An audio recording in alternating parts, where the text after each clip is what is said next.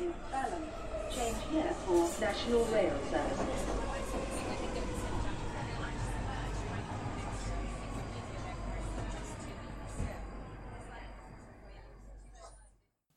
Bine te-am regăsit în stația Londra. Eu sunt Manuel Cheța de la manuelcheța.ro și tu asculti podcastul Un român în Londra. De data aceasta ascultăm episodul numărul 103, numit Viața sub zodia coronavirusului. Episodul acesta a fost înregistrat în ziua de marți, 10 martie 2020, pe la 20.31 seara. Și în acest episod o să vorbim despre, bineînțeles, coronavirus, despre identitatea de parte de țară și despre întrebări legate de revenirea unor oameni în țară după ce au petrecut zeci de ani în uh, afară. Și o chestiune care se aplică multor uh, oameni care au plecat din uh, țara lor, în special din estul Europei, au ajuns să vezi, după aia s-au întors. Înainte de orice, podcastul de față este partea a ad network-ului numit Think Digital, Think Digital Podcast Network. Când intri pe thinkdigital.net la slash podcast, acolo găsești foarte mulți podcasteri, printre care mă găsești, bineînțeles, și pe mine.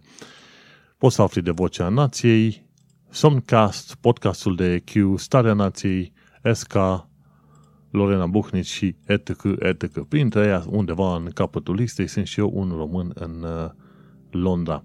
Nu uita thinkdigital.net dacă vrei să asculti alte podcasturi, ori, bineînțeles, să publici reclame pe unele dintre podcasturile românești. Acum că am trecut de partea de reclamă, am o întrebare pentru tine. Cum ai petrecut de coronavirus? Bineînțeles că sunt mai glumeți în momentul de față, dar uh, situația devine din ce în ce mai serioasă pe zi ce trece.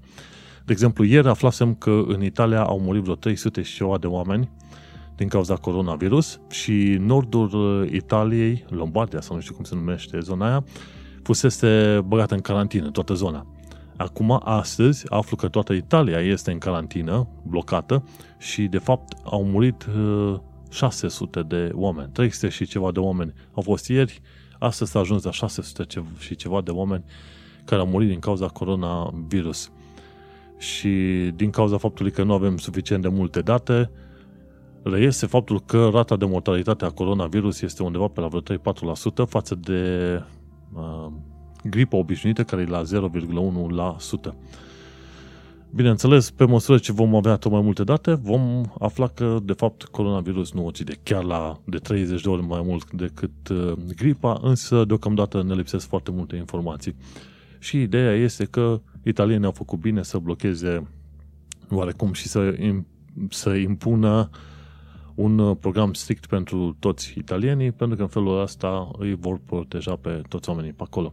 Adevărul e că în China, de unde a pornit coronavirusul ăsta, în uh, regiunea Wuhan, inițial uh, nu, s-a, nu s-au luat niciun fel de măsuri, după aia s-au luat niște măsuri foarte drastice, drastice, însă se pare că fusese aplicate doar în zona Wuhan, și foarte mulți oameni bolnavi din zona Wuhan s-au dus, s-au dus în alte zone din China și de acolo au plecat mai departe. Plus că oameni care veneau din zone în care erau bolnavi de coronavirus, în loc să uh, se ducă în carantină undeva, au, uh, au ales rute ocolitoare pentru a ajunge în uh, țara de bașnină. Mi se pare că și o parte din italieni a făcut treaba asta. Că, pentru că în mod normal zborurile din China direct în Italia fusese interzise, așa că italienii s-au gândit să se ducă puțin pe rute mai ocolite, ca mai apoi să ajungă în Italia și să zică, ok, noi nu venim chiar din China, noi venim pe rute ocolite. În fine, adevărul e că să ai 300 de oameni morți într-o zi, 600 de oameni morți în altă zi, asta este suficient de bun semnal de alarmă încât să vrei să blochezi întreaga țară ca să stop, stăpânești uh, pandemia asta, că de fapt nu mai este epidemie. Epidemie e doar într-o zonă restrânsă, pandemie e deja când a depășit uh, o serie de granițe geografice destul de mari, cum e, de exemplu, de o țară la alta, deja e pandemie. Și uite-te că noi la muncă primim aproape în fiecare zi comunicate din partea firmei prin care ni se povestește, să zicem, uh, ultimele măsuri legate de coronavirus. De exemplu, un departament întreg, cel de ecom, ecom și marketing, mi se pare că astăzi au stat de acasă, cu toții. Asta înseamnă undeva pe la vreo 30-40 de oameni. În încercarea de a vedea dacă pot lucra de acasă o perioadă și pe luni mi se pare că ni s-a programat întregul departament tehnic va lucra de acasă, adică undeva pe la vreo 80 până la 100 de oameni. Și vom vedea cum uh, va fi treaba. Eu, unul, am ales să lucrez de acasă și mâine, pe miercuri și pe vineri, la fel, ca să uh, mă învăț mai mult cu muncitul de acasă și, bineînțeles, ca să mă protejez. Tot mai mulți oameni vor lucra de acasă în perioada asta și chiar am și văzut la navete, când am mers cu trenul la dimineață, când, în mod normal, intri în London Bridge undeva după ora 9, pe la ora 9, 10, 9 și 10 minute, 9 și 15 minute, e puhoi de oameni. Se calcă unii pe alții pe acolo ca să iasă din trenul și să ajungă, bineînțeles, la muncă prin, uh, prin zonă. Astăzi nu. Astăzi era liber. Mai puțin de jumătate din oamenii pe care îi vedeai în mod normal, i-am putut vedea astăzi venind din, uh, coborând din trenuri. Și este semn că foarte mulți oameni vor alege să lucreze de acasă. Eu, unul, urăsc să lucrez de acasă pentru că am laptopul, dar uh, ca să conectez monitorul de casă la el, trebuie să mă bag în spatele calculatorului, să scot din HDMI-ul ăla ce mai e și etică, etică.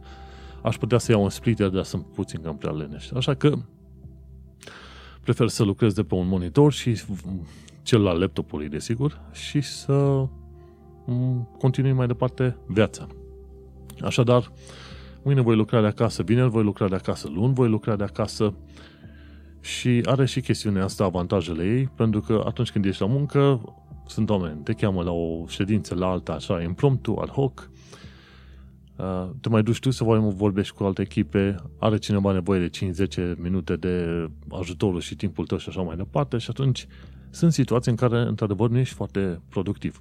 Așa că, cu ocazia asta a coronavirusului, uh, mă învăț și eu să stau pe acasă mai mult, se învață și alți, co- alți colegi să stea pe acasă mai mult, deși, din punct de vedere al programului, cel puțin una sau chiar două zile pe săptămână le pot lucra de acasă foarte bine, la înțelegerea liberă cu șeful meu de echipă. No, și dar în schimb, în afară de chestiuni din asta, nu am văzut panică mare între colegii mei de la muncă. În schimb, cum ziceam și în titlu, viața sub zodia coronavirusului. În schimb, când m-am dus la magazin la asta, de exemplu, în zona Charlton, în uh, districtul ăsta Greenwich, undeva mai la nord, destul de aproape de Tamisa, e o zonă numită Charlton. E un fel de, nu super mall, dar uh, un uh, parc al molurilor, ca să zic așa, e prin zona aia, Ikea.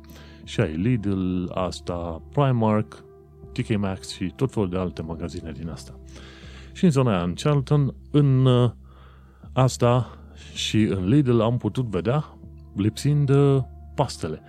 E o nebunie totală și nu este glumă. Când te duci la magazine în perioada asta, vezi că pastele lipsesc. Ori, uh, cred că ar fi avut mai mult sens să-ți iei tot felul de conserve, de la pește, la fasole și multe alte chestii, știi, chestii conservate. Bineînțeles și pastele țin foarte mult, nu ai nicio problemă și în anumite părți am văzut uh, niște orezi lipsind, mai mult decât ar prevede legea. Și ce crezi că sunt bancuri sunt, de fapt, pe bune. Sunt zone în care lipsește cu desăvârșire un anumit uh, produs. Acum, în perioada asta, gândește-te că firmele au început să fie puțin mai deștepte și au început să limiteze pentru chestii de alimente și pentru lucruri sanitare, magazine gen Tesco au făcut limitări de produse. De exemplu, nu ai voie să iei mai mult de 5 produse pe persoană. Bineînțeles, faci, iei 5 produse, ieși și după aia te poți întoarce, deci dacă insisti și chiar vrei.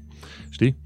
Dar în principiu, în principiu este că s-au început să se facă un fel de raționali, raționalizări pe rații, să se dea produse pe rații în tot felul de magazine, pentru că unii ar putea lua prea mult și unii prea puțin. În schimb, în afară de chestiunile astea, și am revenit după o scurtă pauză câinească, ba n-am revenit, ai de capul meu. Așa, asta înseamnă să locuiești cu un câine needucat într-o zonă. Vai de capul meu. Noi am discutat foarte mult cu proprietarul să la, să-l ducă la antrenamente, însă uh, proprietarul nu crede în uh, antrenarea câinelui și așa că din când în când, atunci când vine, nu de fapt din când în când, de fiecare dată când vine proprietarul la casă, câinele trebuie să facă niște concerte gen uh, Drama Queen. Și dacă fac înregistrare de podcast ori vorbesc cu cineva la telefon, trebuie să iau pauză până termină câinele de schelăleit. Și adevărul este că odată ce am să plec din locul ăsta, cred că o să fie primul loc în viața mea pe care am să prefer să-l uit din prima secundă de când am pășit afară și m-am tot dus. Câinele ăsta ne-a lătrat de ni s-au scurs creierii pe urechi. Și așa mergem mai departe. După ce s-a terminat pauza câinească, trebuie să ne aducem aminte despre ce vorbeam ultima dată. Și viața, a, discutam despre viața sub uh, spectrul sau zodia coronavirusului. Ei bine, viața este liniștită. Adevărul este că lucrez într-un sistem care îmi permite să lucrez de acasă, așadar sunt, uh, să zicem, relativ uh, privilegiat. Am să încerc să stau cât mai mult de acasă, mai devreme să mai târziu este posibil ca de la firmă să ne se ceară să stăm probabil o săptămână sau două să lucrăm de acasă. Deocamdată luni va fi un exercițiu pentru întreg departamentul tehnic să se vadă dacă este bine și ne putem coordona ok cu munca de acasă și dacă nu vom uh, și dacă este totul bine, probabil vor mai încerca alte două zile, după aia trei zile, după, o, după aia o săptămână. Ci că va mai dura, să zicem, câteva săptămâni de zile până când ajungem să vedem uh, punctul culminant al, al epidemiei, al pandemiei, dar în UK. Uh, Până atunci vom mai tăi și vom mai vedea. Se pare că toată, toată distracția asta cu ghilimele de recoare va mai dura vreo câteva săptămâni, dacă nu chiar uh, luni de zile. Adevărul e că în UK au fost ci că vreo 300 de oameni bolnavi, dar doar 3, uh, 4 sau maxim 6 oameni care au murit.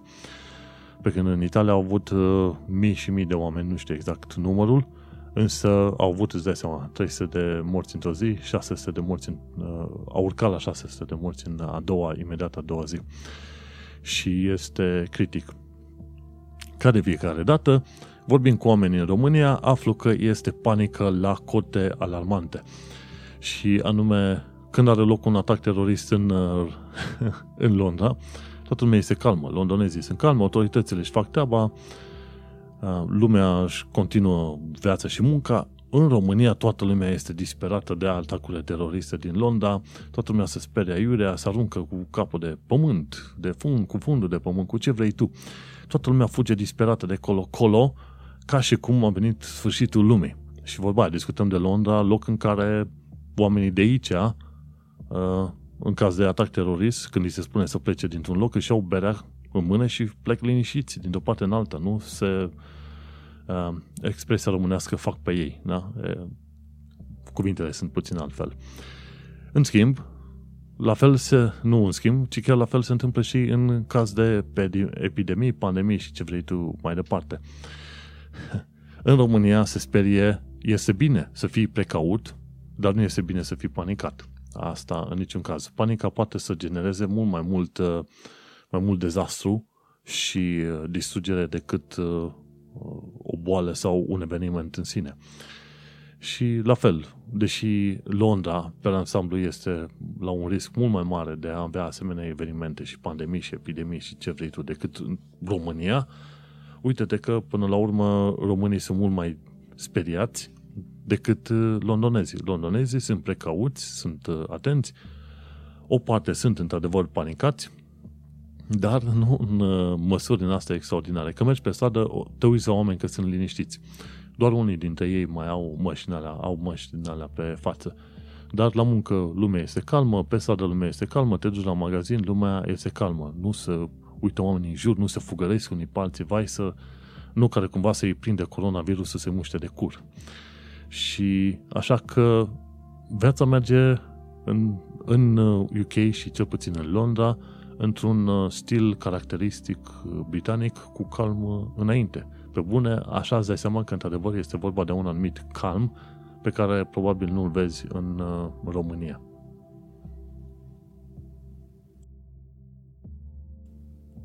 După o introducere așa lungă de tot legată de coronavirus, haideți să mergem la alte chestiuni mai interesante și mai plăcute din uh, show notes, ca să zicem așa. Bineînțeles, avem un mix de știri și, bineînțeles, de comentarii de la fața locului. Poți să mă consideri reporterul tău personal din Londra, care îți redă tot felul de chestiuni din punct de vedere subiectiv, nici măcar uh, pe jumătate obiectiv, ci subiectiv și uh, te invit să vezi viața și lucrurile din uh, Londra cum le văd eu. Bineînțeles, dacă ai fi avut alt podcaster din uh, alt câmp de muncă, din alte situații, ți-ar fi povestit tot altfel de chestiuni. Și înainte să încep uh, podcastul, chiar am ascultat o melodie, ca de fiecare dată ascult melodii, să pornesc motoarele. Și Girl, You Know It's True, de la Move Down. E o melodie foarte interesantă, veche de când lumea și pământul, cred că e mai veche decât mine, n-am nicio idee exact. Mi-a fost lene să caut, o ascultăm pe Spotify. Girl, You Know It's True, de la Move Down, dacă te interesează, poți să asculti aia. Și hai să ajungem la ce ne place nouă cel mai mult. Bineînțeles, ce cărți citesc eu zilele astea. Data trecută am vorbit despre Friendly Orange Glow, scrisă de Brian Deere. Am reușit să termin de citit cartea asta. Cartea are undeva aproape la vreo 600 de pagini. Cred că am citit vreo 550 până când a venit indexul, mulțumirile, ce vrei tu din alea, știi? Și a fost o bucată de istorie foarte interesantă legată de un uh, mainframe cum era cu nu multi, multitasking, ci time sharing, cu terminale, cu uh, comunitățile online care apăruseră încă din anii 70, cu faptul că jocurile pe calculator i-a tras pe foarte mulți oameni în uh, câmpul de programare și asta este adevărul. Uh, pui unui joc pe calculator copilului, copilul se joacă și la un moment dat vrea să știe cum se face acel joc și sunt șanse ca acel copil mai devreme sau mai târziu să învețe despre calculatoare suficient de mult încât să se angajeze într-o firmă pe chestiuni de calculatoare. Iar uh, Friendly Orange Glow chiar despre asta vorbește. Pasiunea pentru un domeniu nou nouț, pentru calculator și istoria din spatele lui. Bineînțeles, uh, vorbește despre calculatorul sau mainframe-ul Plato, care la un moment dat uh, a picat în nas din cauza unor decizii luate, decizii proaste luate pe parcurs dar nu înainte de a crea o întreagă comunitate și de a crea un întreg curent, un fel de cyber current, ca să zicem așa. A fost o carte foarte faină, când s-a terminat uh, uh, a fost puțin trist. Ideea e că eu începusem, cartea vorbea de Plato încă de prin anii 68 până prin 93-95, când uh, s-a terminat toată povestea. Mă bucur să văd de asemenea cărți scrise despre istoria calculatoarelor, unele dintre ele au chiar și 700 de pagini, cum e The Dream Machine, și e chiar foarte fain. Nu mă deranjează deloc numărul paginilor, știi cum e, ca attention span, cum se spune. Și că oamenii au un attention span de 20-30 de minute. Eh, bancuri. Nu. Atâta timp cât faci ceva suficient de engaging, sunt situații în care oamenii vor sta lipiți de ecran, de audio, de ce vrei tu, poate și o oră, și două, și cinci. Sunt situații în care chiar povestea de Plato, oamenii se, copiii se jucau, oamenii, tinerii se jucau pe calculator până când uh, trebuiau să fugă la wc și știu că am trecut și eu prin perioade din astea și uh, pot să pot să atest faptul că într-adevăr era o situație în care jucam ore întregi și nu mă mutam de la calculator decât să mă duc să mănânc, să dorm sau să mă duc la toilet. Dar uh, asta e viața. Acum nu stau chiar atât de mult pe calculator, însă uh, încă petrec timp pe jocuri. În fine, am reușit de citit cartea The Friendly Orange Glow de Brian Deere și am trecut la o nouă carte numită The Adventure of English, scrisă de Mel- Melvin, Melvin Bragg. Și The Adventure of English, pro, cel mai probabil, este o mică carte de, isto- de istorie a limbii engleze. Zic mică pentru că are numai vreo 350 sau 380 de pagini. E un fel de compediu, un fel de sumar, într-adevăr, al limbii engleze și prin ce uh, transformări a trecut de-a lungul uh, milenilor, pentru că putem vorbi de milenii. Se putea, pe aici, prin zonele astea, se, se vorbea engleza veche, adică prin anii 400-500, după care au trecut prin tot felul de valuri de cuceriri de la danezi, de la vikingi, după aia de la francezi și tot felul de valuri astea de bătălii, războaie, ce vrei tu, și-au lăsat amprenta peste limba engleză și cum a evoluat. Cel mai probabil mă gândesc că există și un fel de istoria limbii române mai de, pe undeva. N-ar fi rău să, să se facă un e-book ca mai apoi să citesc. Nu îmi place să citesc cărți în format fizic. Adorm din cauza lor. Dar dacă o carte este în format digital, cum e e-book-uri pentru Kindle, de exemplu, aplicația de Kindle de la Amazon. Citesc foarte bine, n-am nicio problemă. Pot să citesc 10 capitole întregi fără să adorm. Și în uh, Adventure of English am ajuns, cred că, doar la pagina 60-70, n-am nicio idee. Arată cum s-a transformat limba engleză de-a lungul uh, viacurilor. Este, ca să zicem, un fel de curs de istorie, pentru că povestește și despre o tonă de întâmplări istorice, și este bun, pentru că este un curs pregătitor pentru mine. Să nu uităm că anul ăsta iau rezidență permanentă și la anul, la anul o să pot da de cetățenie britanică. Și atunci, de pe acum, încep să învăț puțin tel de istorie și obiceiuri și tradiții britanice puțin mai mult, dar în special să citesc despre istorie, ca mai apoi să fie mai ușor la anul când au testul să îl iau. Bineînțeles, este Life in the UK, este un uh, manual care vorbește despre tot felul de chestii, principii de viață, tradiții, uh, istorie, tot ce vrei tu, însă vreau să am și abordarea mea, vreau să verific și să învăț și în stilul meu și din uh, sursele mele. Nu uita, vrei să înveți cum a evoluat limba engleză, este The Adventure of English de Melvin Bragg.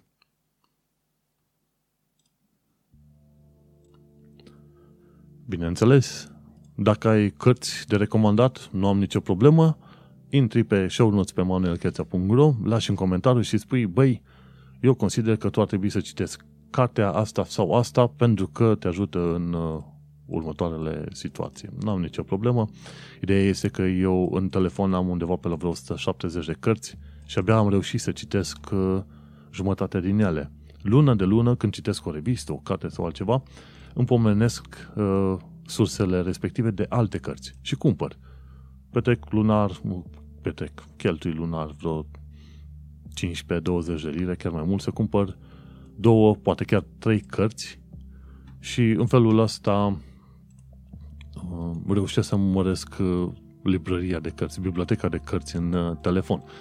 Și aproape niciodată nu voi reuși sau nu prea curând nu voi reuși să ajung la finalul uh, bibliotecii mele. Dar nu mă deranjează, dacă este o carte faină, de ce nu, recomand-o, am să o cumpăr, am să o citesc și am să vorbesc două, trei cuvinte despre ele în viitoarele episoade de podcast. Mergem mai departe la actualitatea britanică și londoneză. Ci că o rețea de scammer a fost uh, scoasă din uz de un documentar BBC numit Panorama.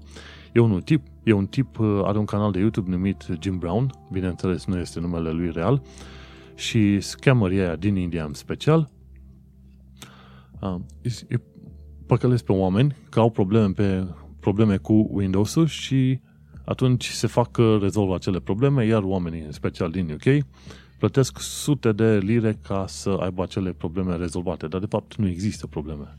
Și practic rețeaua asta de scammer, de înșelători, uh, pur și simplu păcălește oamenii care nu se pricep foarte bine la calculatoare. Tipul ăsta, Jim Brown, i-a hăcuit, i-a filmat și a dat în vileag uh, modul uh, indivizilor ăstora de operare și atunci poliția londoneză a contactat uh, poliția din New Delhi din India și indivizii respectivi, întreaga echipă a fost uh, arestată.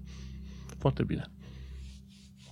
Mergem mai departe am aflat că, că în moartea celor 39 imigranți vietnamezi care au uh, murit sufocați în camionul respectiv, este o chestie de acum câteva luni, ci că în moartea aia a fost implicat și un român care a ajutat la traficarea de oameni pentru a trece granița ilegal în UK. Uh, nu. Acum nu știu, vezi că sunt câteodată situații în care ăștia spun ce rău fac eu, că doar nu omor pe nimeni. Ei, uite-te că atunci când ești neglijent și tâmpit și hapsen și leneș, uh, poți să ajungi, poți să ajungi să omori 39 de oameni pentru că nu ai vrut tu să te duci să muncești.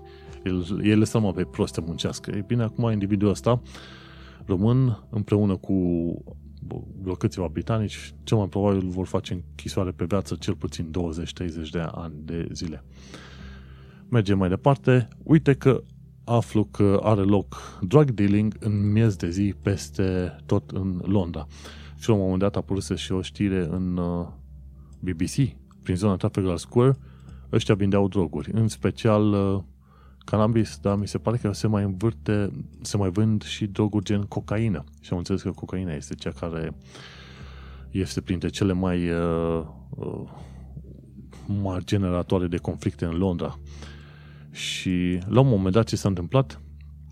Niște oameni de la un neighborhood watch, practic uh, o echipă de vecini care fac uh, paza în uh, cartierul respectiv, în zona Ealing, ce au spus, ok, am identificat locul unde se face, să vândă droguri și atunci au făcut o hartă cu săgeți și indicat și au indicat, uite ce, ce se întâmplă în zona asta și au pus într-un parc din zona Ealing și au spus așa, uite ce poți găsi în, pe harta asta între orele cu tare, ce tipuri de uh, droguri vei găsi și lucruri care au fost uh, furate, știi?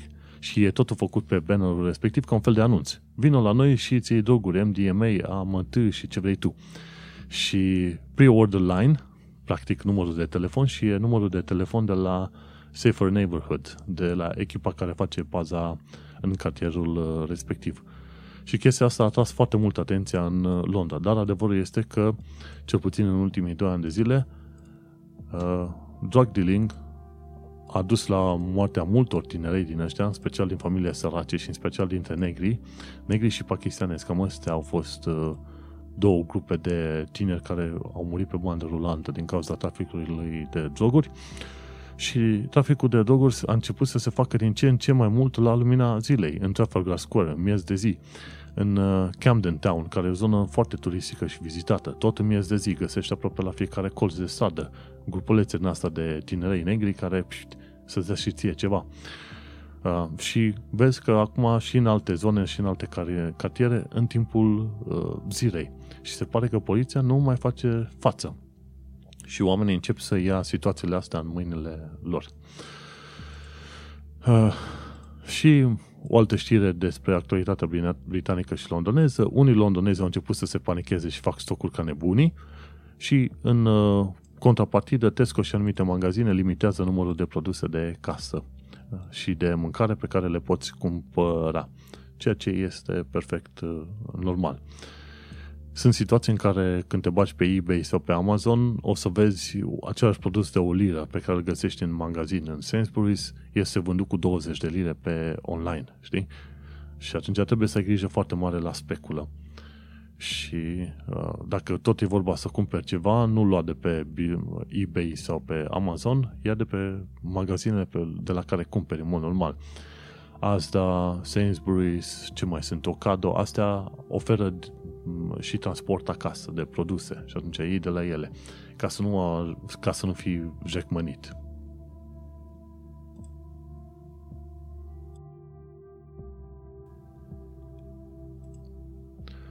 Interesantă chestie, nu am uh, o serie de linkuri pentru viața în sănătate UK Londra pentru secțiunea aia. Am pus doar așa între, în paranteze pătate, ci că personal comments. Și la personal comments este foarte oportun de discutat despre identitatea de parte de țară, despre întrebări legate de revenirea unor oameni în țară după ce au stat zeci de ani de zile în afară. Hai să încep cu a doua chestiune. La un moment dat vorbisem cu proprietarul aici unde stăm noi în chirie și omul e aproape de 50 de ani de zile, dar uh, își face o casă la el în uh, țara lui de unde vine. Și l-am întrebat, zic, uh, ce se întâmplă de vrei neapărat să te muți înapoi în țară după ce ai petrecut mai bine de 20 de ani de zile în UK? Și unul dintre motivele pentru, pe care mi l-a spus a fost că nu are un grup de prieteni cu care să fie, de care să se simtă legat. și de-a lungul timpului am reușit să și observ că omul nu a trecut printr-un, uh, să zicem, proces de integrare așa cum te-ai fi așteptat. După 20 de ani de zile, omul abia spicuiește o engleză normală, știi? Și îți dai seama, nu vorbim de accent la ceva, ci vorbim de expresii simple și de vocabular. Și atunci îți dai seama, dacă sunt unii oameni care petrec poate chiar zeci de ani de zile în străinătate, unul dintre motivele pentru care vezi că vor să se reîntoarcă e pentru că nu s-au integrat. Sunt situații în care oameni care au locuit în uh, Spania și au învățat foarte bine limba și obiceiurile și tradițiile locului, tot vor să se întoarcă în țară.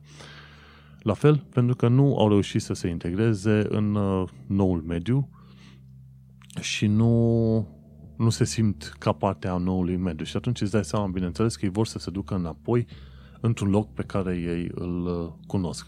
Și asta e valabil nu numai pentru oameni din România, ci și pentru oameni din tot ce înseamnă blocul estic al uh, Europei. Sunt o parte din oameni care au plecat pentru că au vrut să aibă o viață mai bună, economic, uh, social, etc. Și acea parte se vor întoarce atunci când uh, nu se vor vedea ca fiind partea noului loc în care se duc. Nu știu ce să zic, am imediat aproape 5 ani de zile de când sunt uh, în UK. Este un timp prea scurt ca să pot să comentez prea mult pe baza asta. Ideea este că, la fel cum am zis de-a lungul anilor, dacă mă întreb dacă vreau să mă întorc în Brașov, zic, îți zic să mă întreb la anul. Și Deocamdată încă mi se pare un, un mister sau o ciudățenie să aud că oameni care au stat 10 de ani de zile în sănătate și au făcut o carieră, viață, etică, ce vrei tu, familie, copii aici, tot felul, preferă înspre sfârșitul vieții să se ducă în, uh, înapoi înspre țara din care au venit. Bineînțeles, îmi lipsește, să zicem, uh, vârsta ca mai apoi să-mi dau seama exact ce se întâmplă în uh, situația respectivă. Vom, vom trăi și vom vedea. Dacă și eu la 50 sau 60 de ani de zile voi vrea să mă întorc în uh, România. Cum am zis, vom trăi și vom vedea. Și mergem și la cealaltă parte numită identitatea de parte de, de țară. Și chiar de curând uh, mi-a vorbeam cu cineva în uh, România și încurca cuvinte în engleză cu cuvinte din limba română și mi-a adusesem aminte la un moment dat de critici aduse de oameni pe Facebook, uh, cel puțin italienilor, ci că românilor plecați în Italia. Și ziceau la un moment dat criticii pe Facebook că românii plecați în Italia au uitat limba română. Gândește-te că atunci când te duci într-un loc unde nu, nu vorbești nimeni limba română și tot ce ai de făcut este să vorbești numai în limba italiană, când ajungi în România, să știi că o să încep să, vă, să o iei în dodi până prinzi din nou vocabularul românesc și obiceiurile românești. O să încep să vorbești în cuvinte din astea uh, italienești. Mi s-a întâmplat chiar și în ședințe la muncă să vor, la un moment dat să scap câte un adică sau dacă sau da sau despre. În timp ce vorbeam cu oameni în limba engleză, la un moment dat zic adică, uh, pardon, sorry, pentru că, why, sau ceva și ți se poate întâmpla. Și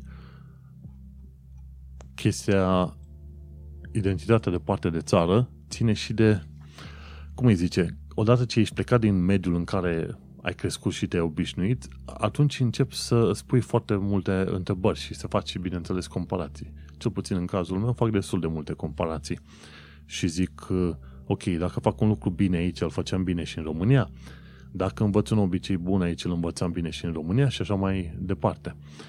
Și, bineînțeles, fiind într-un mediu străin, uh, întrebări uh, legate de propria identitate, de uh, cine ești tu, ce faci tu pe pământul și pe planeta asta, sunt mai pregnante, ca să zic așa. Ies mai mult în evidență.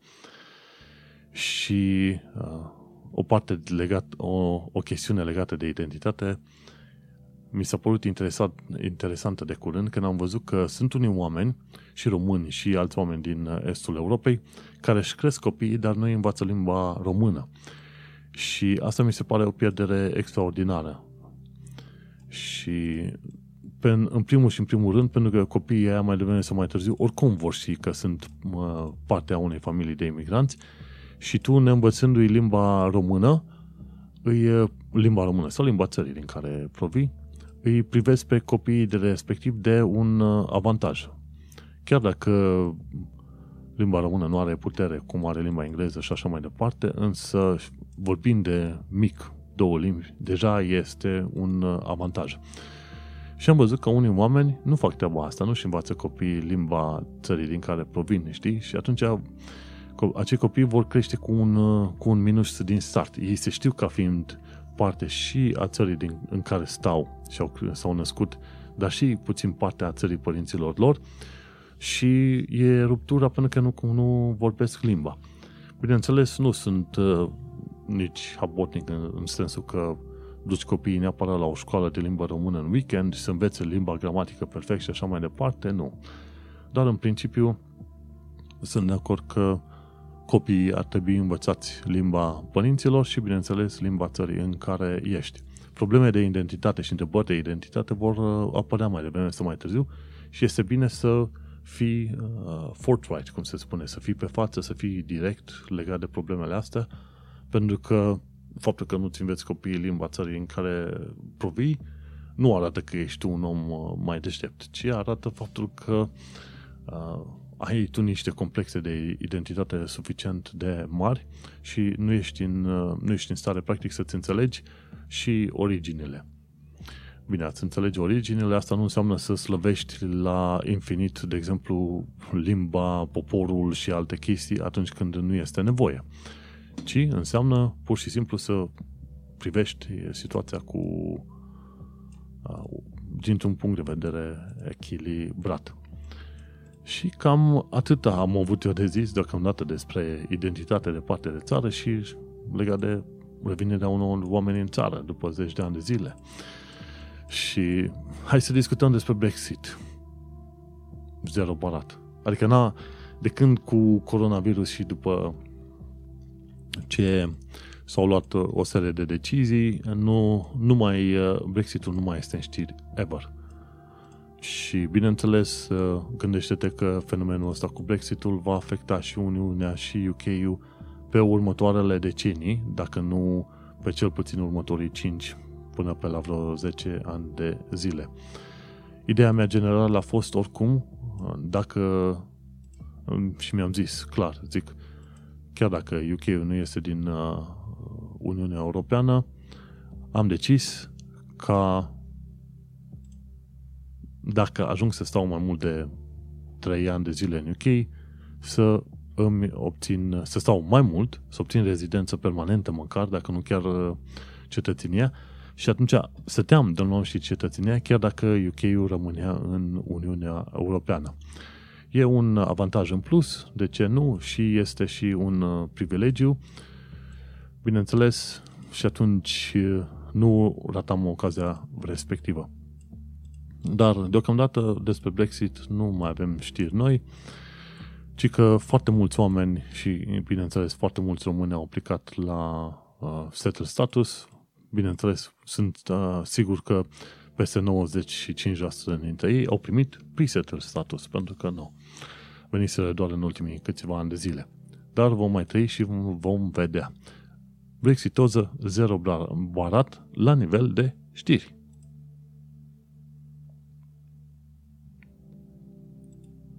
Mergem mai departe. Ce aflăm noi pe scurt din uh, România? Am aflat că USR Uniunea Salvați România a creat două site-uri pentru transparentizarea statului românesc. Român, pardon, este transparența usr.usr.ro și pe site-ul respectiv, pe transparență.usr.ro, vei găsi pe ce se cheltuiesc banii. Și chiar și titlul site-ului este Tu știi pe ce se duc banii primăriilor. Și este foarte interesant de văzut pe ce pe ce chestiuni se duc banii. Uite, București, spitale generale, 100 de milioane de lei. Poți să alegi uh, Alba, Bahău, Bacău. Ia să mă duc la Brașov. Consiliul Județean, nu, vreau să văd primăria Brașov. Cheltuieli primăria Brașov. 20% sunt uh, acțiuni generale economice și comerciale. 9 milioane. 6 milioane jumate sunt pe instituții publice de spectacole și concerte. Acțiuni economice 5 milioane. Uh, pentru sport aproape 4 milioane. Autorități executive. Asistență socială 3 milioane. Cheltuieli, alte uh, cheltuieli în domeniul asistenței sociale 2 milioane. Poliția locală 1,5 milioane de lei. Ce mai e? Ilumina public 1,4 milioane de lei. Este foarte fain site-ul ăsta de la USR pe transparență.usr.ro să vezi pe, pe ce se duc uh, bani. Uh, da, toate datele provin uh, despre, de, de pe site-ul transparență liniuță bugetară.gov.ro și un alt site făcut de cei de la USR este hcl.usr.ro și este practic uh, este un site foarte interesant care uh, prezintă hotărârile de Consiliu Local luate la nivel de uh, județ și, și afli cât de multe HCL-uri publică fiecare județ în, uh, în România. Fiecare județ din România. Uite, Alba și Buzău publică cele mai multe HTL-uri. Dar uh, zone cum e Teleorman, publică, sau Mehedinți, ei publică doar 9 sau 19% din, uh, din totalul HL-urilor. Ori una dintre condițiile unei societăți moderne este ca tot felul de legislații, bucăți de legislație să fie publice și accesibile, nu? Când uh, nu sunt accesibile, atunci de unde știi tu că ai încălcat o anumită lege? Și mergem mai departe, că tot vorbeam de Brașov mai înainte, de pe zoso.ro uh, aflu că este nevoie de paznici la trecerile de pietoni. Ci că primăria Brașovului a pus tot felul de stâlpi în apropiere de trecerile de pietoni pentru ca uh, șoferii idioți care parcau în zona trecerilor, opreau în zona trecerilor de pietoni să nu mă oprească chiar la zona la trecerile de pietoni. Ce s-a întâmplat? Ei bine, șoferii români, brașoveni, au devenit mai uh, inteligenți și au început să își uh, pună mașinile, în special dubele, direct pe trecerea de pietoni.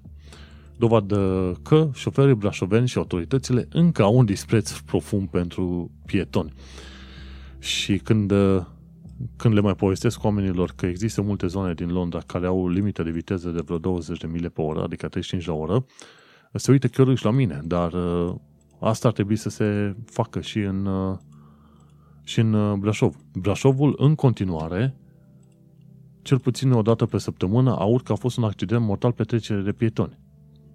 Indiferent de cum a avut o loc situația aia, cei mai mulți oameni care ajung să fie mort, omorâți în Brașov, în accidente rutiere, sunt pe trecere de pietoni. Știi? Și nu se face nimic dovadă că în continuare șoferii brașoveni au un dispreț profund pentru pietoni. În schimb, pe partea cealaltă, avem uh, niște români și lucruri faine. Cei de la The Guardian au scris la un moment dat despre spitalul de 30 de milioane de euro deschis, uh, deschis de către două românce, de Oana Gheorghiu și de Carmen Uscatu, și care au strâns bani de la 300 de mii de oameni pentru a ridica acest uh, spital de 30 de milioane de euro. Este o muncă titanică și ce vreau să zic e că asemenea oameni, cum sunt uh, cele două femei, Oana Gheorghiu și Carmen Uscatu, asemenea oameni, vreau să zic, sunt uh, niște oameni extraordinari pe care, într-un fel, aș putea zice că România nu merită, dar sunt niște oameni extraordinari. Oamenii care stau în România și încă fac chestiuni faine, merită lăudați de două ori mai mult decât în uh, mod normal. Pentru că să stai în România să faci un proiect și să-l duci la bun sfârșit și să faci un lucru pentru oameni este o chestie extraordinară, dar fiindcă tu faci lucrul ăla cu toate că, sau în ciuda faptului că aceiași români pe care tu vrei să-i ajuți, te înjură și te scuipă și îți pun un piedici la fiecare pas. Dovadă că, într-adevăr, există încă în uh, România oameni foarte faini și muncitori. Rămân uh, mai departe la numărul meu. Unul din 10 români este harnic, muncitor și deștept.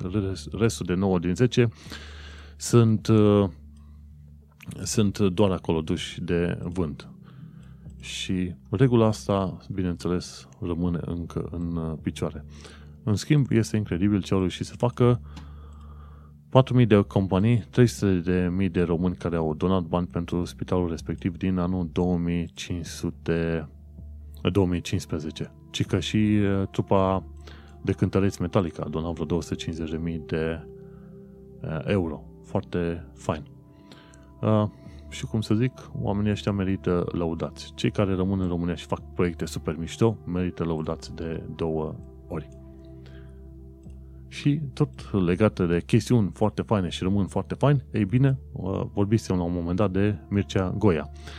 Același Mircea Goia care a făcut Romanian Startups, un fel de site Romanian Startups în, uh, in the US. Omul locuiește în uh, Arizona și atunci el se implică în tot felul de proiecte prin care promovează, să zicem, munca românilor și din România, dar și din străinătate și de curând el a ajutat la organizarea unui festival de film numit Arizona Romanian Film Festival. Și sunt filme, mi se pare, făcute după 89.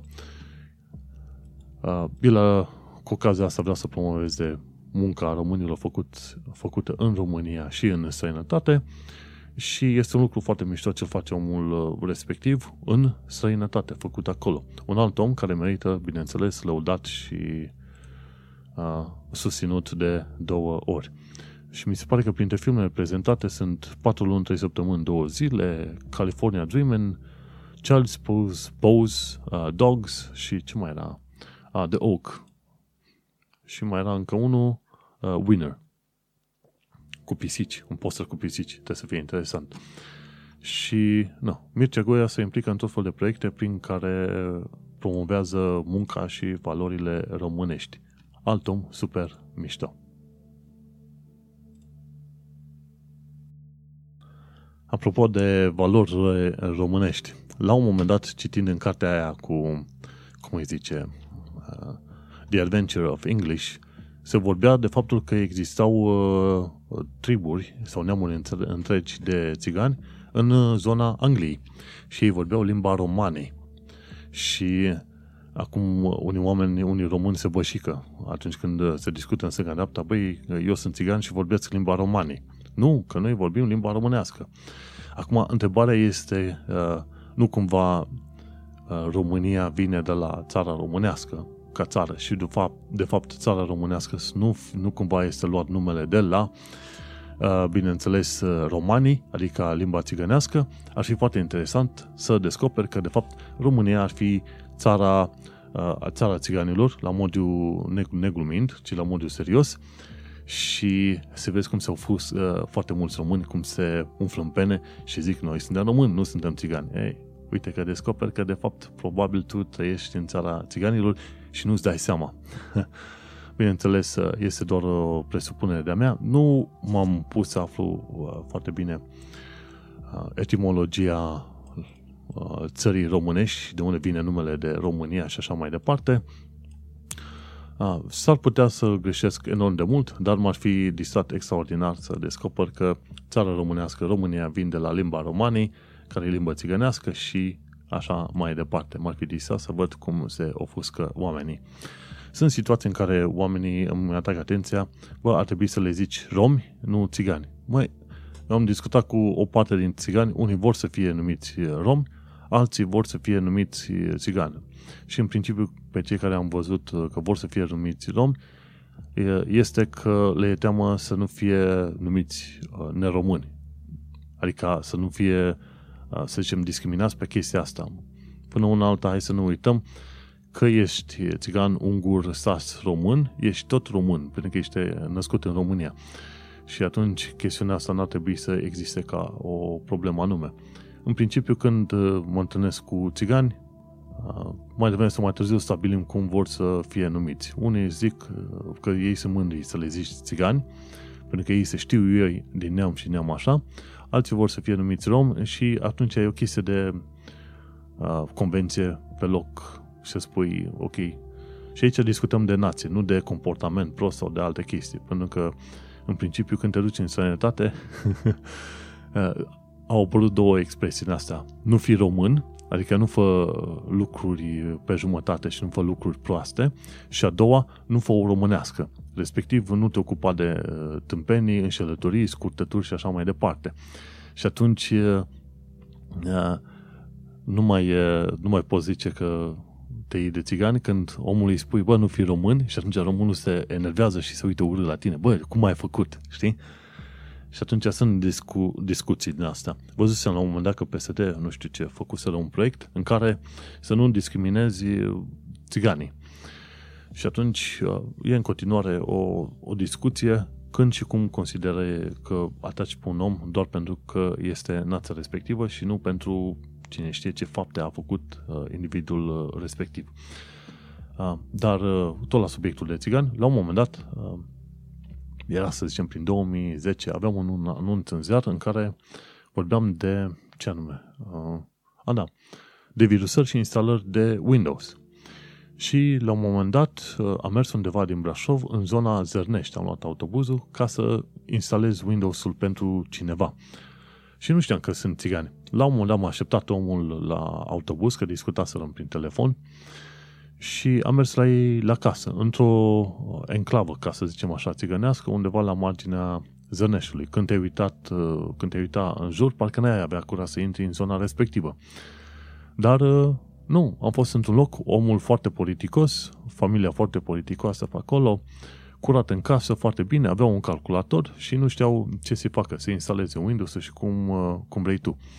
Și interesantă chestie, uh, oamenii s-au comportat foarte frumos, foarte politicos, am discutat de tot felul de chestiuni, am instalat Windows și mi-au dat și bani în plus. Și, nu.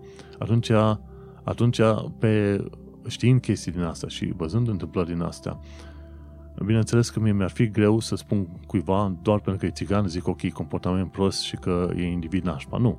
Trebuie să iei uh, bucată cu bucată. Sunt unii țigani care au comportament prost, sunt unii care au comportament bun. Dar uh, despre asta vorbim și când vorbim despre români, nu?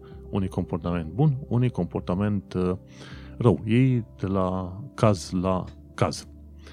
Nu. Și cam atât cu țiganeasca noastră, hai să mergem puțin mai departe la informații practice.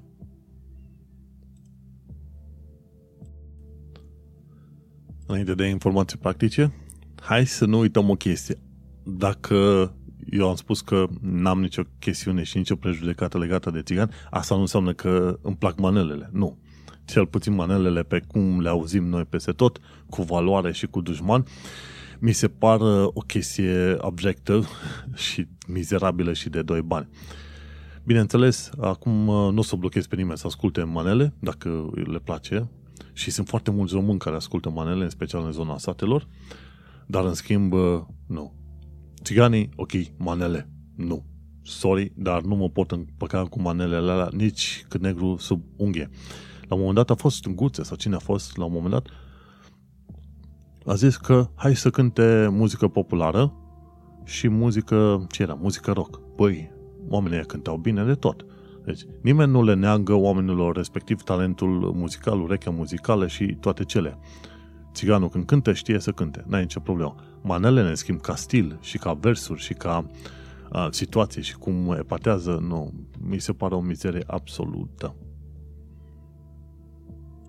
și că tot discutam de informații practice. Ce a fost mai înainte n-a fost informație practică, ci pur și simplu o părere personală uh, la informații practice. Și că coronavirus, de unde apar virusurile? Și la un moment dat te întrebam, băi, sunt create în laborator. Poate, dar cel mai probabil virusurile astea vin de la animale. Adică gândește-te că de fiecare dată când a fost epidemie, cum a fost uh, SARS în 2003, cum a fost și alte epidemii, nu știu acum mai de curând, și asta de la chinezi cu coronavirusul, vin de la animale. HIV-ul, la fel, a venit de la animale. E virusul uh, simian. HIV-ul își are origine în SIV, Simian uh, Immunovirus, Immunodeficiency uh, Virus, ceva de genul ăsta.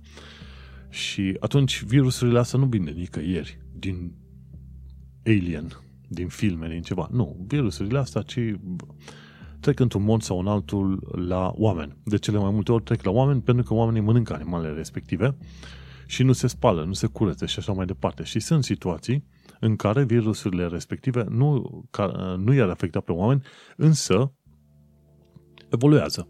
O parte dintre ele evoluează, ajung să se adapteze la viața în corpul uman și atunci apare distrugerea totală. De cele mai multe ori, dacă uh, tot uh, vânezi animale, atunci ar trebui să fii protejat când tai, când pregătești toate cele, în așa fel încât să nu te infectezi. Însă, în uh, marketuri din alea, cum sunt cele din Wuhan, băi frate, când am văzut niște filme de prezentare, cum sunt ținute animalele acolo, ți o scârbă extraordinare. De exemplu, aveau cuști cu găini, da? Și cuștile alea stăteau une, unele peste altele. Gândește-te că găinile de sus își fac nevoile și se duc, uh, toate excrementele se duc pe găinile de jos. Și alea de mai jos și așa mai departe. Și trăiesc într-o mizerie și într-o boală extraordinară și mai devreme și după aia oamenii tai găinile în fața ta pe acolo, știi? Cine îți garantează că modul în care lucrează oamenii respectiv în piațele, piețele alea deschise și mizerabile sunt curați. Și uite-te, te, te și miră la un moment dat că ajung anumite animale bolnave să fie servite pe bune și, bineînțeles, să îmbolnăvească oamenii, nu? Așadar, ca informație practică, virusurile nu apar din neant, ci în special vin din uh, natură. Și curățenia contează extraordinar de mult. Ce, cum bați coronavirusul? Coronavirusul, care este un fel de gripă pentru care nu avem vaccin, uh, cel mai mult, cel mai bine îl combați prin izolare. Adică dacă reușești și îți permiți să stai deoparte de populație bolnavă, cu atât, de, cu atât mai bine. Stai la distanță de oameni, te speli foarte des pe mâini și chestiunile astea ar trebui să te protejeze destul de mult. Chiar în UK ziceau la un moment dat că stadioanele sunt uh, ok în ceea ce privește blocarea transmisiei de coronavirus, dar sunt șanse foarte mari ca puburile să fie cele care vor uh, uh, duce la răspândirea bolii mai mult decât orice alte chestii, inclusiv evenimente publice.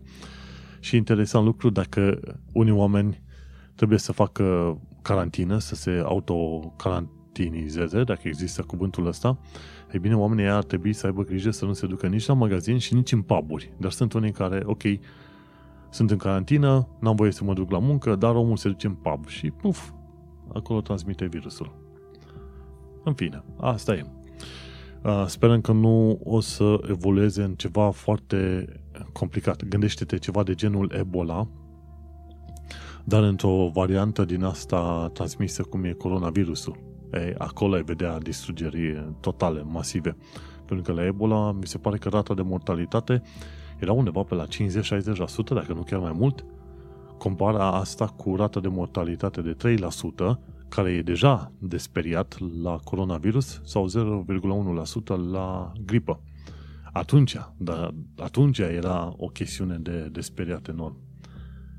Deocamdată sperăm să treacă, toată lumea speră să treacă valul asta cu coronavirusul.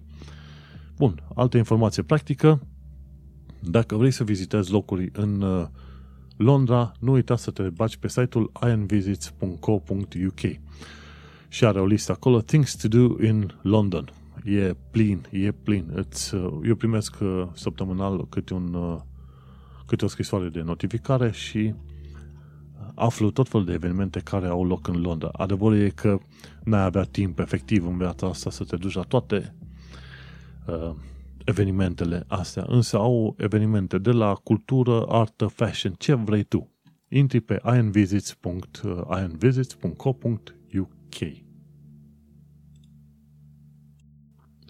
Bineînțeles, continuăm cu informații practice și uite-te că uh, Uh, Zoso.ro a verificat dacă poate suna la 112 fără cartel, cartela SIM înăuntru.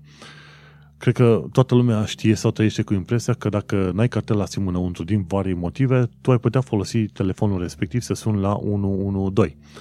Ei bine, uh, Vale a încercat cu telefonul lui mobil, a scos cartela din el și când a încercat să sune la 112, era redirectat la 110, când suna la 110, îi se spunea să sune din nou la 110. Practic, dacă nu ai cartela de telefon în, uh, în telefonul tău, în smartphone, vezi că sunt șanse ca tu să nu poți suna la 112. Așadar, dacă ai ocazia, scoate cartela SIM din telefon și sună într-adevăr la 112 să vezi dacă răspunde uh, cineva pe, uh, la capătul celălalt.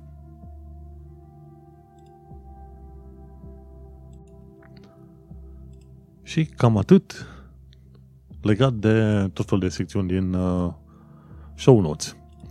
Nu uita că poți să urmărești acest podcast pe Podbean, pe iTunes, pe Spotify, unde reușești tu, oriunde vrei tu. Și melodia de fondal este Weightlessness și a fost creată de Daniel Birch. E din albumul Ambient, volumul 1, de pe freemusicarchive.org. Org. Și acum ar mai fi câteva chestiuni micuțe, ci că alte știri, cum a apărut moneda euro, dacă vrei afli pe manuelcheța.ro, sirenele europene de la ambulanțe ajung în New York, cum? Ei, intră pe manuelcheța.ro și o altă știre care mă bucură este legată de jocuri video, ci că Black Mesa Half-Life Reboot este live. Toți gamerii știu ce este Half-Life, ei bine, Black Mesa este Half-Life, dar într-un nou engine cu grafică nouă și abia aștept să-l joc, să-l cumpăr și să mă disez cu Black Mesa.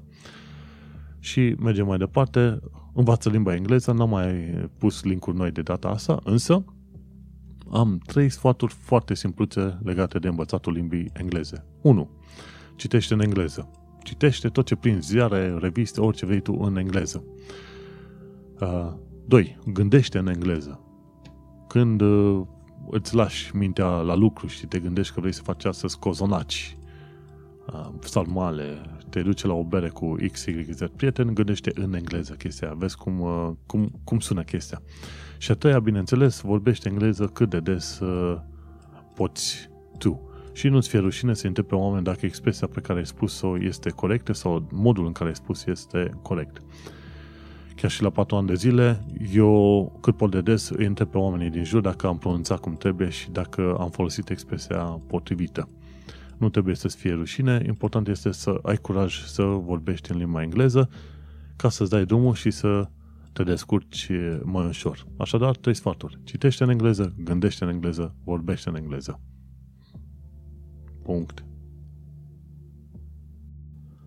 Ok, acum că am terminat cu show notes, putem să trecem liniștit la ziare. Bineînțeles, încă citesc ziarele, bineînțeles, Evening Standard și selectez anumite știri care mi se par mie mai interesante sau uh, de scos în uh, evidență. Important să plasez și cumva uh, episoadele astea de podcast într-un context, să zicem, istoric, cultural, cum reușesc eu la un moment dat. Gândește-te că peste 100 de ani de zile acest podcast ar putea avea o importanță istorică. Bineînțeles, tocmai asta e chestia legată de istorie. Nu ai benefit of hindsight because, pentru că nu ești în viitor ca să ai acel hindsight. Adică să vezi cum a fost în trecut și ce s-a întâmplat cu o anumită situațiune. Important este că până în momentul de față avem de face cu cât 70, aproape 80 de episoade de podcast, fiecare oră și ceva în lungime, cu o mulțime de comentarii, cu o mulțime de aberații din partea mea, însă și cu o mulțime de informații cât de cât uh, practice. Pentru că în felul ăsta mai ajungi să vezi și tu cum este viața în uh, UK, în Londra și deocamdată, bineînțeles, vorbim de faptul că sunt singurul podcast român, podca- podcaster român din diaspora. Fii gata că foarte curând va apărea, sunt șanse marți să apară o întreagă rețea de podcasteri români în Londra, un fel de mini radio station, și după aia, la scurt timp după aia, va apărea o altă mini rețea de podcasteri români din UK, pe ansamblu. Așadar, foarte curând nu vom mai fi singurul podcaster român din uh, diaspora. Dar uh, când aflu, am să vă dau de știre și cine știe, have fun. Mergem mai departe la partea de știri. Și ce aflu pe 27 februarie 2020, într-o zi de joi, am aflat că a, Că cei de la National Express au promis să nu mai cumpere autobuze pe bază de benzină. Și ci că compania cumpără vreo 150 de autobuze în fiecare an, dar uh, uh, în 2020 vrea să cheltuie undeva pe la vreo 10 milioane de lire ca să treacă la autobuze fully electrical. Foarte interesant. Ci că e mai ieftin să ai autobuze electrice decât uh, autobuze pe bază de benzină motorină, combustibil fosil. Hmm. Și până în anul 2030 vrea să, până în 2035, el vrea ca toate autobuzele, deci firma asta National Express, vrea ca toate autobuzele să fie electrice. Ei încă mai au autobuze din astea, cum îi zice, um, pe bază de combustibili fosili, care vor mai ține, vor mai dura vreo 10-15 ani de zile și uh, vor să treacă complet pe electric. Este o chestiune foarte bună. Să nu uităm că și TFL, Transport for London, are undeva la 70 până la 100 de autobuze electrice și mi se pare că are vreo 700 de autobuze hibrid. Transport for London ar trebui să aibă undeva pe la vreo 7000 de autobuze care uh, sunt folosite în, în 400 până la 700 de rute. Gândește-te, Londra este enormă. Noi discutăm de 7500 de km pătrați. Așadar, nu trebuie să te mire că discutăm de 7000 sau până la 9000 de autobuze pe 400 până la 700 de uh, rute diferite. Extrem de multe. Uh, ce am aflat? Pe 28 februarie 2020, cu, într-o zi de vineri, cu o zi înainte de ziua de 29 februarie, să ne uităm că anul ăsta a fost an, an, a fost? Este? Este. Este an bisect. 29 februarie. Deci februarie a mai avut o extra zi. Bun. Pe vineri, 28 februarie, am aflat că în curând toate riderele astea pentru transportul uh, în TFL, pe rețeaua TFL, nu vor mai avea bulina galbenă, ci vor, mai, vor avea gulina, gulina, bulina G, GPay. Se pare că Google a plătit vreo 2 milioane de lire într-un târg cu cei de la uh, TFL să fie prezentat acolo uh, logo-ul GPay pe tot felul, în locul uh, bulinelor galbene de la TFL. În uh, felul ăsta, cei de la Google speră ca oamenii să treacă pe aplicația mobilă de la Google, GPay. Acum, uh, depinde cu cum e viața. Eu în continuare o să rămân pe Oyster, pe cardul meu de transport. În genere, plățile, caut să nu fac toate plățile dintr-o singură sursă, ci caut să-mi împart uh, sursele în uh, care îmi fac plățile. plățile. Cu ocazia asta am aflat că sunt 5686 de ridere din astea de transport public în toată Londra, iar GPay, logo-ul ăsta, va apărea la luna viitoare în uh, aprilie și târgul durează pe târgul. Contactul cu TFL durează cam pentru un an de zile. Ok, ce am aflat? Oh, tot pe 28 februarie am aflat că este periculos să fii polițist în uh, Londra. Și uh, în România aud de foarte multe ori că polițiștii se plâng că au o viață grea, că nu sunt plătiți suficient, că ei trăiesc o viață uh, periculoasă și așa mai departe. Păi, ce să zici în Londra că mai ales polițiștii din zona Westminster cam o dată la câteva luni de zile este câte un nebun din ăsta care crede că face terorism pe aici care, nebun din ăsta, ia cuțite și se duce să, atacă, să atace polițiștii care sunt postați în zona Westminster Palace, pe la Parlamentul Britanic. Și au fost polițiști care au murit pe chestia asta, înjunghiați de către nebuni care au vrut să facă terorism în, în stilul lor prostesc. Bineînțeles că nebunii au ajuns să fie împușcați de către ceilalți polițiști din zonă. Dar uh, sunt sunt situații în care, sunt destul de multe situații în care polițiștii, într-adevăr, își riscă viața la propriu în, în Londra și au murit polițiști în ultimii câțiva ani de zile. Deci nu ai chestii.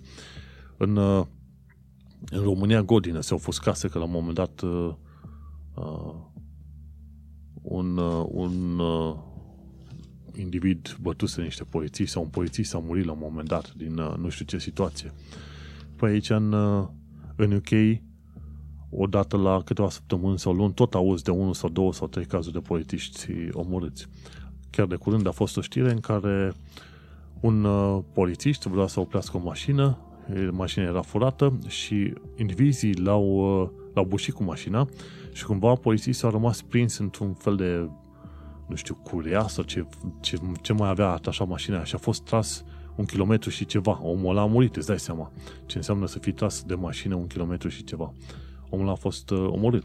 Și cazul aici prezentat în, pe 28 februarie uh, 2020, vineri, e un tip din ăsta care pare puțin cam drogat, avea o pușcă. Ăștia s-au dus la geamul lui, ăla era la etajul 1, s-au dus la geamul lui și au cerut să se predea, ăla a scos o pușcă și i-a tras în polițiști. Nu? Deci acolo vorbim noi de viață periculoasă. La un moment dat, o polițistă fusese atacată cu un ciocan. Individul respectiv îi dăduse cu ciocanul în cap, fratele meu, nu era glumă. Acolo o viață periculoasă și să zici că polițiștii uh, duc, uh, duc o viață la risc. Și ca să te angajezi în poliție îți dau ăștia că 25 până în 30 de mii de lire, care e un salariu de junior developer care, nu, nu e prost, dar nici nu e extraordinar de bun, știi? Dar, uite, pentru un salariu așa, care mie mi se pare relativ mic pentru munca depusă, e bine, în Londra chiar există riscul ca la un moment dat să dai de niște drug dealer care sunt, uh, sunt în toane proaste și nu vor să se lase arestați și la, la un moment dat, dacă e unul, doi polițiști, sunt, să pomeniți luați la bătaie, călcați cu mașina, înjunghiați sau împușcați, știi? În funcție de norocul pe care l-au ei în ziua respectivă. Așa că aici oameni care, sau polițiști care se pot plânge de, într-adevăr, viață periculoasă. Nu în, în România, unde doar unul din 10 polițiști, într-adevăr, este interesat de muncă, iar restul de 9, 9 din 10 se plâng că muncesc din greu și că uh, au salarii prea mici. Niște ipocriți de zile mari. Mergem mai departe. Pe 6 martie 2020, într-o zi de vineri, ce am aflat că mii de apeluri la linia 111 în UK uh, merg, rămân uh, ne, nerăspunse, ca să zicem așa. Uh, în mod normal, pentru situații neurgente, sunt la numărul 111 și un număr de suport din partea sistemului de sănătate, unde poți să zici, domnule, uite, am următoarele simptome, zim și mie cam ce aș putea face sau dacă este ceva grav sau dacă uh, am suficient de mult motiv să sun la 1999, adică numărul de urgență, știi? Și ci că mai bine de 100.000 de apeluri la 111 uh, de săptămâna trecută au rămas nerăspunse. Și se pare că în perioada asta foarte mulți oameni sună la 111 și, bineînțeles, echipele de suport, uh, cei de la call center, nu mai fac față pentru că sunt prea multe. și gândește-te, fiind în Londra, noi discutăm în Londra de numere extraordinar de mari. Întotdeauna, știi? Deci 100 de mii de apeluri, vezi ce înseamnă 100 de mii de apeluri care, sunt, care nu au fost uh, preluate. Dar acum nu. În principiu, vrei să afli uh, sfatul de sănătate, sun la 111, când este urgent, sun la 999. Și cam atât cu știrile din ultimele două săptămâni din Evening Standard. E subțire pentru că nu m-a interesat să fiu foarte amănunțit în tot felul de detalii. Să nu uităm, pentru că, să nu uităm că avem totuși o sumedenie de știri din show notes direct. Așa că cred că ajunge cât de multă informație am uh, adus până în uh, momentul de față. Și cam atât am avut de zis în uh, ăsta noul episod de podcast. Este episod, episodul 103. Nu mai am voce. Uh, am discutat despre viața sub zodia coronavirusului, o tonă de știri, ne-am auzit din noi, din nou, am mai povestit despre viața în Londra, am obosit de numai și ar cam fi vremea să închid uh, noul episod de podcast. Sugestii, reclamații, laude, în special laude, le trimis pe manelcheța.ro în uh, comentarii și noi ne mai auzim pe data viitoare.